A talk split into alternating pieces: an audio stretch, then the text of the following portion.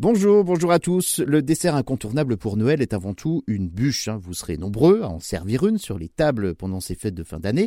Mais connaissez-vous exactement l'histoire derrière cette tradition? Eh bien, la bûche de Noël fait référence à une bûche de bois. Pour cette nuit euh, la plus longue de l'année, souvent, et d'ailleurs la plus fraîche, eh bien, on gardait la plus belle bûche de bois pour se réchauffer, qu'on glissait donc euh, dans la cheminée.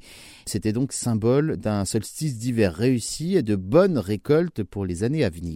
La tradition hein, veut que le plus jeune et le plus âgé de la maison faisait une procession avec cette bûche. Avant de la mettre dans le foyer, il versait du vin dessus ainsi que de l'huile d'olive de Provence pour la fortifier.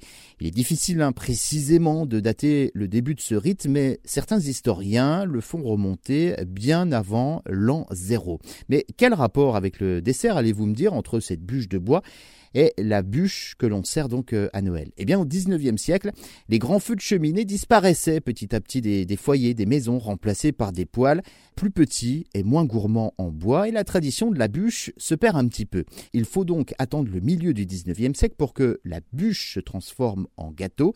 Il existe plusieurs explications. La première, c'est que certains affirment que la première bûche a été conçue par le chef d'un grand restaurant parisien qui aurait eu l'idée de napper un gâteau en forme de bûche avec la crème anglaise, puis d'y ajouter des nervures en chocolat pour imiter le bois. D'autres sources affirment que le dessert est en fait euh, né autour de 1860 dans un restaurant lyonnais.